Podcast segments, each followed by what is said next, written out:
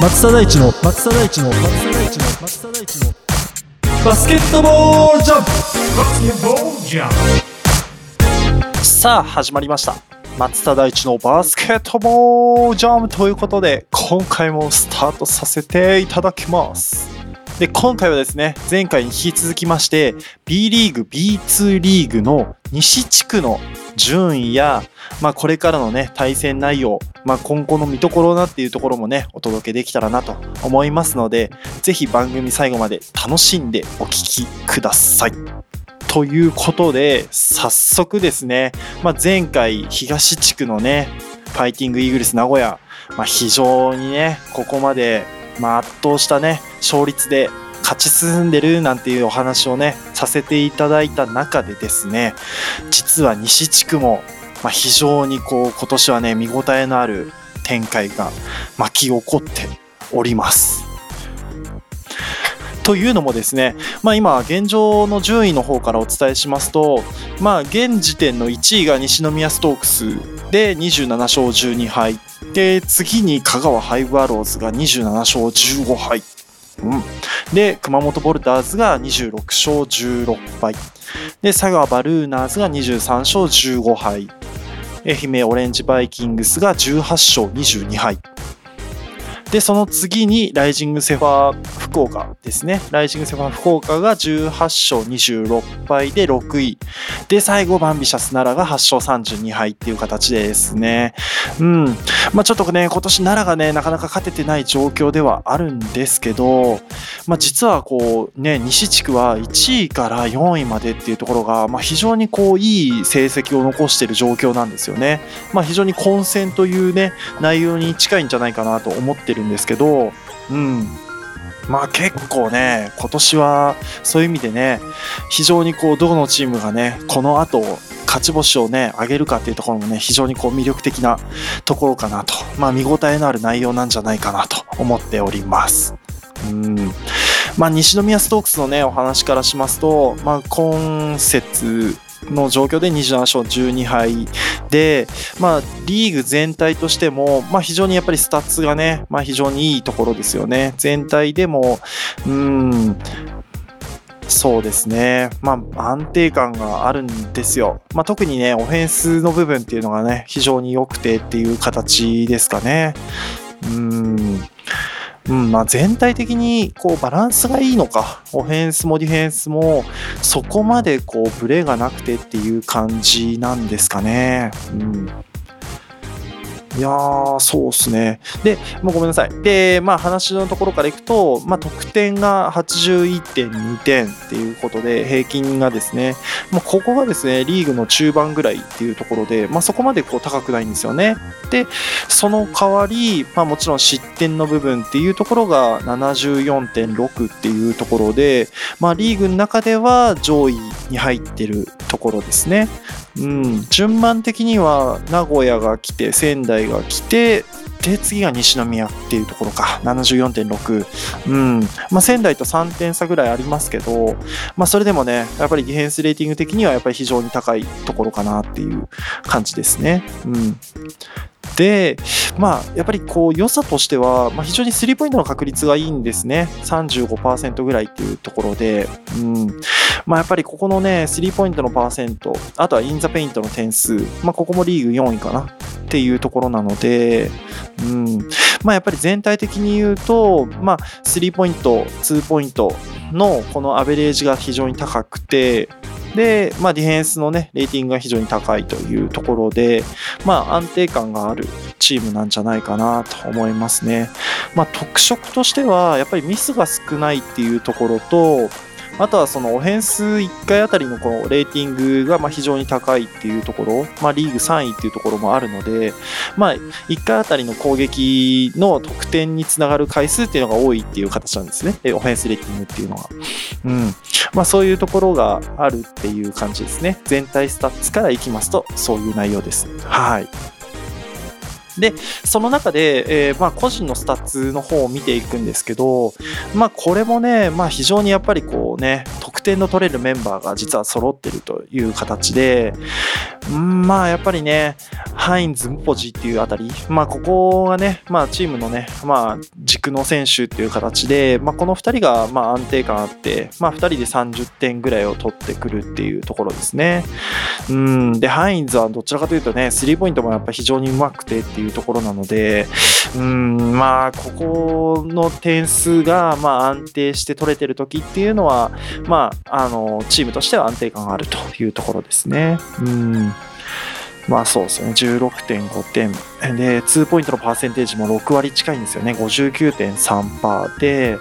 1試合平均が5本ぐらい決めているっていう形なので、うん、まあやっぱりここはね、非常にフィールドゴールのパーセンテージが高いっていうところですよね。うん。で、まあ、ハインズ、ムポジっていうこの2枚の看板、プラス、ここに河村拓也選手っていうね、まあやっぱりね、元日本代表もやっていて、で、ベテランのね、まあ、シューティングガードですね。うん、まあ、ここがやっぱりね、どのチーム行ってもカラーを出すっていうところでね、まあ、やっぱりオフェンス力、ね、まあ、そこはやっぱりこう、凄まじいポテンシャルありますよね。うん、もう大ベテランになってきてますけど、まあ、それでも1試合あたり8.9点っていう形で、スリーポイントのパーセンテージがもう39.4%。うんやっぱリーグ内でもこのスタッツを残している選手がね B2 で何人いるのかっていう感じですけどねうんまあやっぱりねうんここが大きいですよね。うん。まあ1試合あたり9点近く取っていてでまあスリーポイントも非常に上手でっていう形でですね。でフィールドゴールのパーセンテージも全体的には5割近くあるっていう内容なのでまあやっぱり河村選手で堂原選手、谷直樹選手っていう、まあ、ここのね、あの西宮のメンバーたちっていう、まあ、すごいこうね、あのもともといるメンバーたちで構成されてる中でも、まあ、やっぱりこの安定感のあるね、メンバーで、ここ3人がね、まあ、ある程度やっぱり点数が取れるっていうところもあって、うん、まあ、やっぱり特にね、スターティングのラインナップっていうところのね、ポテンシャルはね、非常に高いかなっていう感じですね。うんで、そこにデクアン・ジョーンズ選手が来て、で、松崎選手、今野翔太選手っていうね、まあ、ここもね、ベテランと若手のね、融合という形ですけど、うん、まあ、この辺がね、やっぱりチームの安定感を呼ぶ選手たちっていうのが、こう、揃ってるっていうところがね、まあ、西宮としては、こう、非常にこう、チームのね、バランサーというか、安定感をもたらしてるんじゃないかなというふうに思いますね。うん。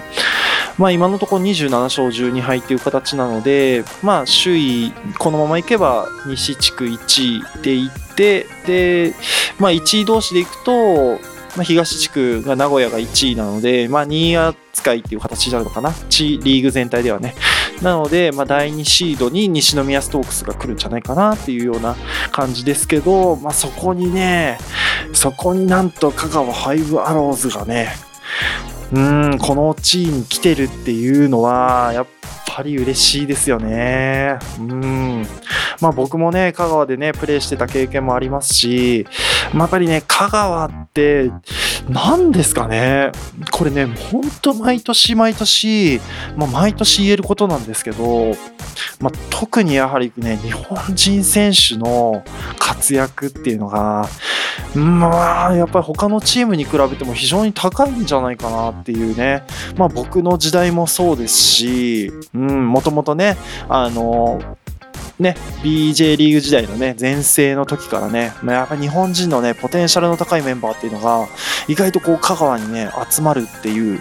うん、な、なんですかね。まあ、これがね、やっぱり香川の魅力ではあるんですけど、まあ、今年はそれにプラスして、やっぱり日本人選手、外国人選手のバランスっていうのはやっぱ非常にいいんですよね。うんまあ、これがやっぱりこう勝率の安定感をもたらしているっていうところにはなるんですけど、まあね、あのスタッツの方から紹介すると、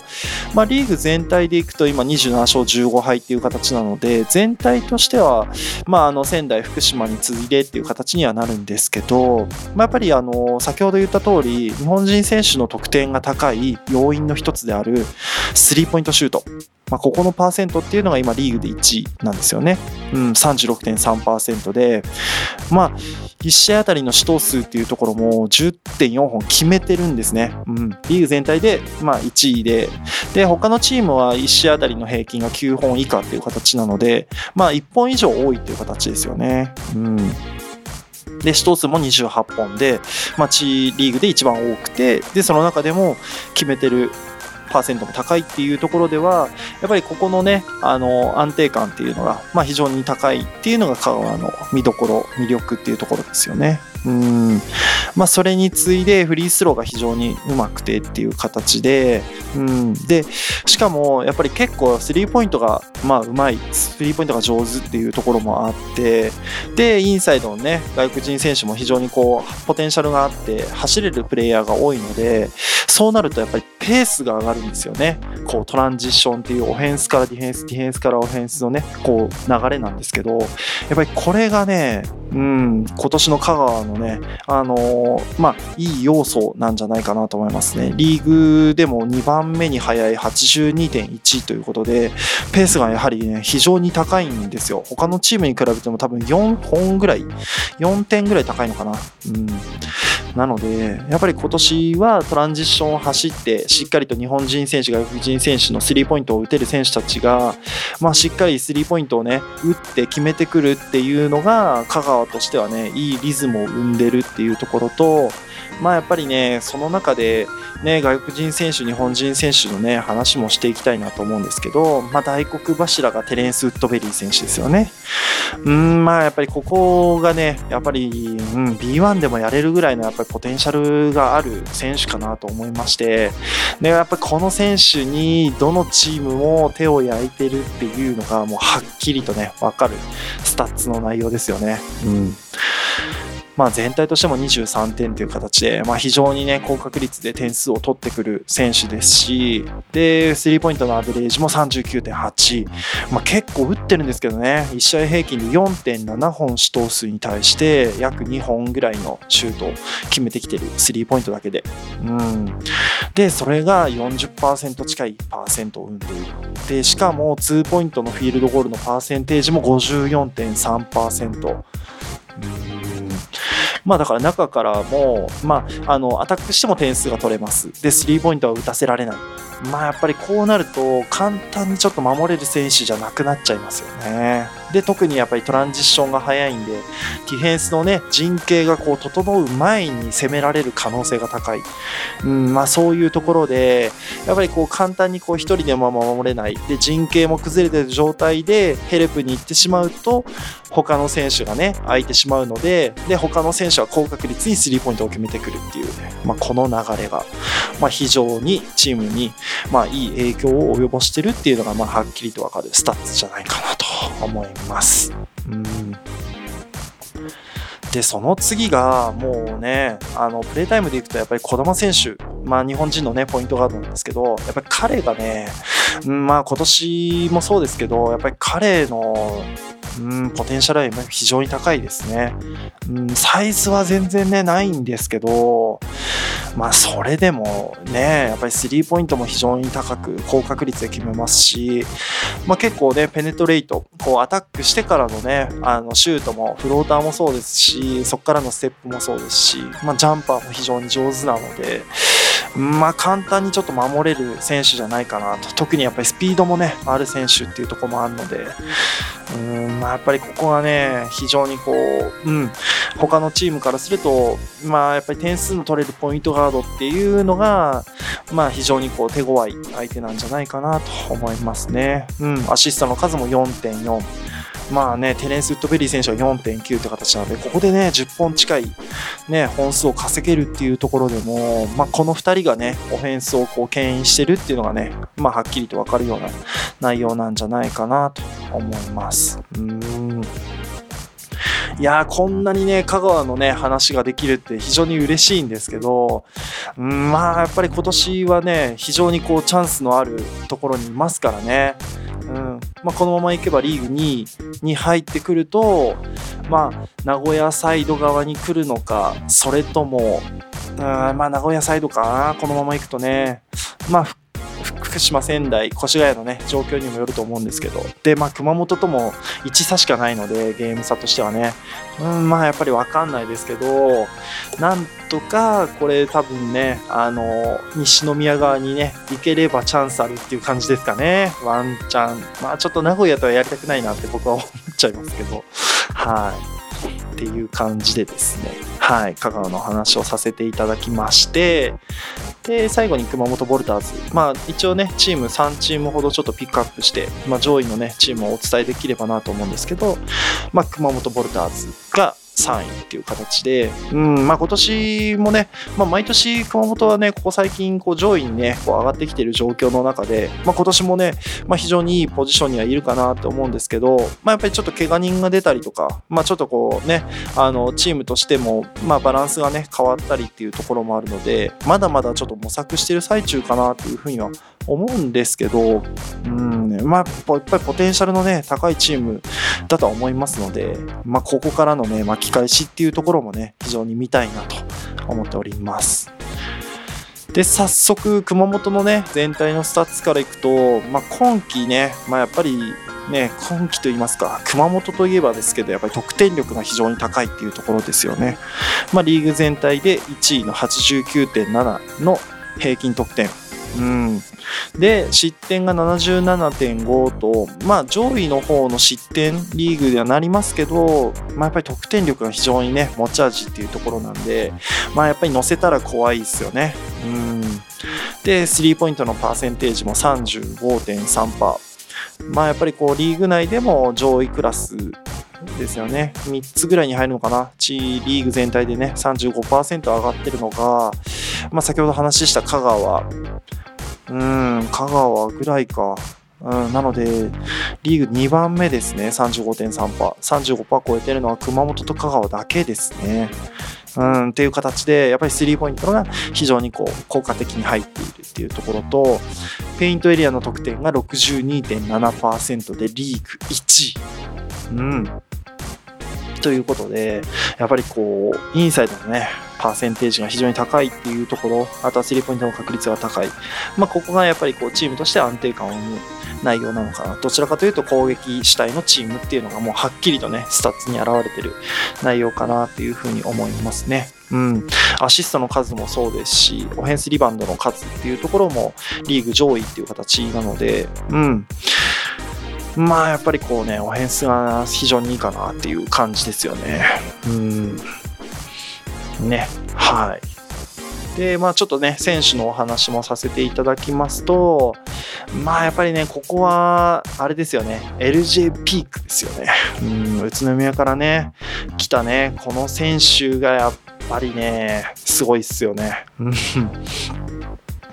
まあ、安定感のあるね、LJ ピーク選手で、まあ、ジョーダン・ハミルトン選手っていうね、まあ、ここ、チームのね、牽引する大黒柱がいてっていう形で、まあ、この2人がね、まあ、非常にこう安定感のある得点を生んでるっていうところが、まあ、熊本の強みかなっていうところと、あとはそこに合わせて、まあ、日本人選手も結構やっぱりポテンシャルがある選手がね、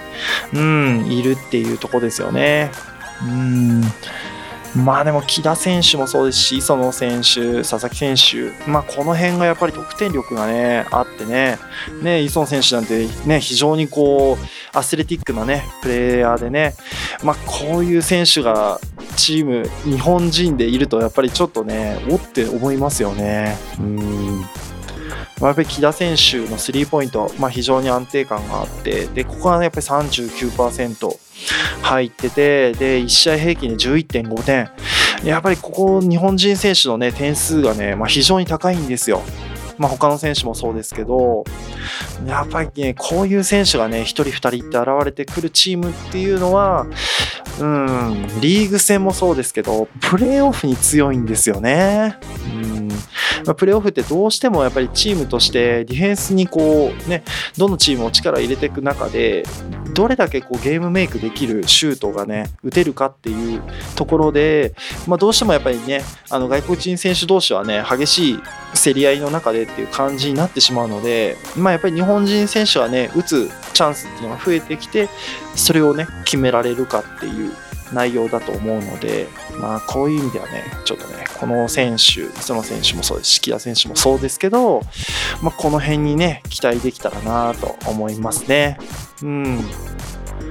ね。まあ、熊本はね、まあ、そこにファイサンバ選手っていう木田選手もいますし、まあ、やっぱりこう、ね、あのチームとして非常にこうインサイドが、ね、強いチームかなと思うので、うん。まあ、ここでやっぱり日本人が点数取れてきて、あとはディフェンスがどれぐらい、ね、バランスよくできるかっていう感じかなと、プレーオフに向けてはね、やっぱ熊本ボルダーズも、ね、非常に侮れないチームなんじゃないかなというふうに思いますね。うん。まあ、特別指定でね、今季入ってきてるね、加藤選手っていうのはね、まあ、宮城出身の選手で、ね、ちょっと僕もね、お会いしたことあるんですけど、やっぱりこういうね、あの、宮城からね、出てきて、ね、活躍する選手っていうのがね、もっともっとね、増えてきたら嬉しいですし、まあ、加藤君にはね、あのね、頑張ってもらえたらなと。うん、まあ、ポイントガードとしても非常にね、こう、スピードがあって、花のあるね、バスケットスタイルなので、まあ、こういう選手がね、しっかりとこう実績を積んで最終的にはねこうね宮城でプレーしたりとかっていうのがね見れたらいいかなと思うので。まあそういうちょっとね僕の個人的なね楽しみなんていうのもね熊本にはあったりもします。はい。ということでですね、まあ、先ほどからお話ししている通り、まあ、非常にね、混戦してますと、あの西地区は西宮ストークスから、まあ、佐賀バルーナーズも23勝15敗ということで、まあ、リーグでいうと、まあ、非常にね、あのいい成績を収めているところが、うん、多いので、まあ、そういう意味では、うん、まだまだちょっとね、この1ヶ月ぐらいの勝率次第では、全然こう入れ替わる可能性があるのかなと思ってますので、まあ、まだまだ目が離せない状況かなというふうに思いますね。うん、ということで、まあ、今回ね、あのー、西地区のお話をさせていただいて、で、この後ね、5月からプレーオフが開催されてっていう形なんですけど、まあ、先ほどもお話しした通り、まあ、8チームが、うん、プレーオフにね、あの、入れますと。うん、いう形ですね。で、上位3チームずつプラス、え、ワイルドカードっていう形で勝率の高いチームが2チーム入れるっていう形ですね。まあ現状でいくと、えー、越谷と佐賀が入って8チームっていう感じになりますけど、まあここからはね、結果次第でまた入れ替わる感じ、可能性があるかなというところですね。で、まあ東地区、西地区の1位の中で、まあ2地区間1位、2地区間2位という形なので、まあ東と西の中で勝率の高い方が、えー、第1シード。まあ、勝率が低い方が第2シードっていう形でですね、まあ、そういった形で2位、3位も同じような振り分けをされるっていう感じになります。なので、まあ、西地区と東地区の上位が、まあ、セミファイナルで戦う可能性っていうのも全然あるのかなと思っていて、うん。ね、通常の NBA とかだとセミファイナルまでは基本的には同じ地区同士っていう形なんですけど、まあ、そういう意味ではねあの B2 リーグの方は東と西がもうセミからセミファイナルからねやる可能性っていうのもねありますし、まあ、ワイルドカードの上位回っていうところでもうん、どんどんどんどん東と西がね、こう、あの、分かれてくるので、うん、なんか結構東西がね、こう、どっちが、まあ、勝っていくかっていうところも、結構ね、あの、ブレる可能性があるかなっていうふうに思いますね。うん。まあ、あと1ヶ月っていうところなので、ね、なかなかちょっとコロナの関係でね、試合数の、ね、変動とかね、まあ、そういうところで、まあ、苦戦してるチームはあるかと思うんですけど、まあ、少しずつね、落ち着いていく中で、うん、まあ、いい試合をね、見させてもらって、最終的にはやっぱりこうね、熱いプレーオフに向けて、うん、あの、楽しんでね、やっていけたらと思いますね。まあそういったところもちょっと私もね、あの、追っていけたらなと思いますので、まあ引き続き B2 リーグの方も楽しみにしていけたらなというふうに思っております。はい。まあ次回からのね、話については、まだまだね、あの NBA もそうですし B1 リーグの方もそうですしでこれからねダブルリーグの、えー、ね、プレーオフの方もスタートするのでまあねあの話す内容はたくさんね準備されてる状況かなと思うので、まあ、その中でもちょっと私がねたくさんこう見させていただく中で興味のあるところっていうのをねあの上げさせてもらってでそれをこう楽しんで聞いてもらえたらなと思いますのでぜひね今後の配信につきましても楽しみにね、えーしていけた してしていただけたらなというふうに思っておりまして、まあ、今回は以上とさせていただきます。はい。はい、最後までお聴きいただきましてありがとうございました。バスケットボールコメンテーターの松田大地でした。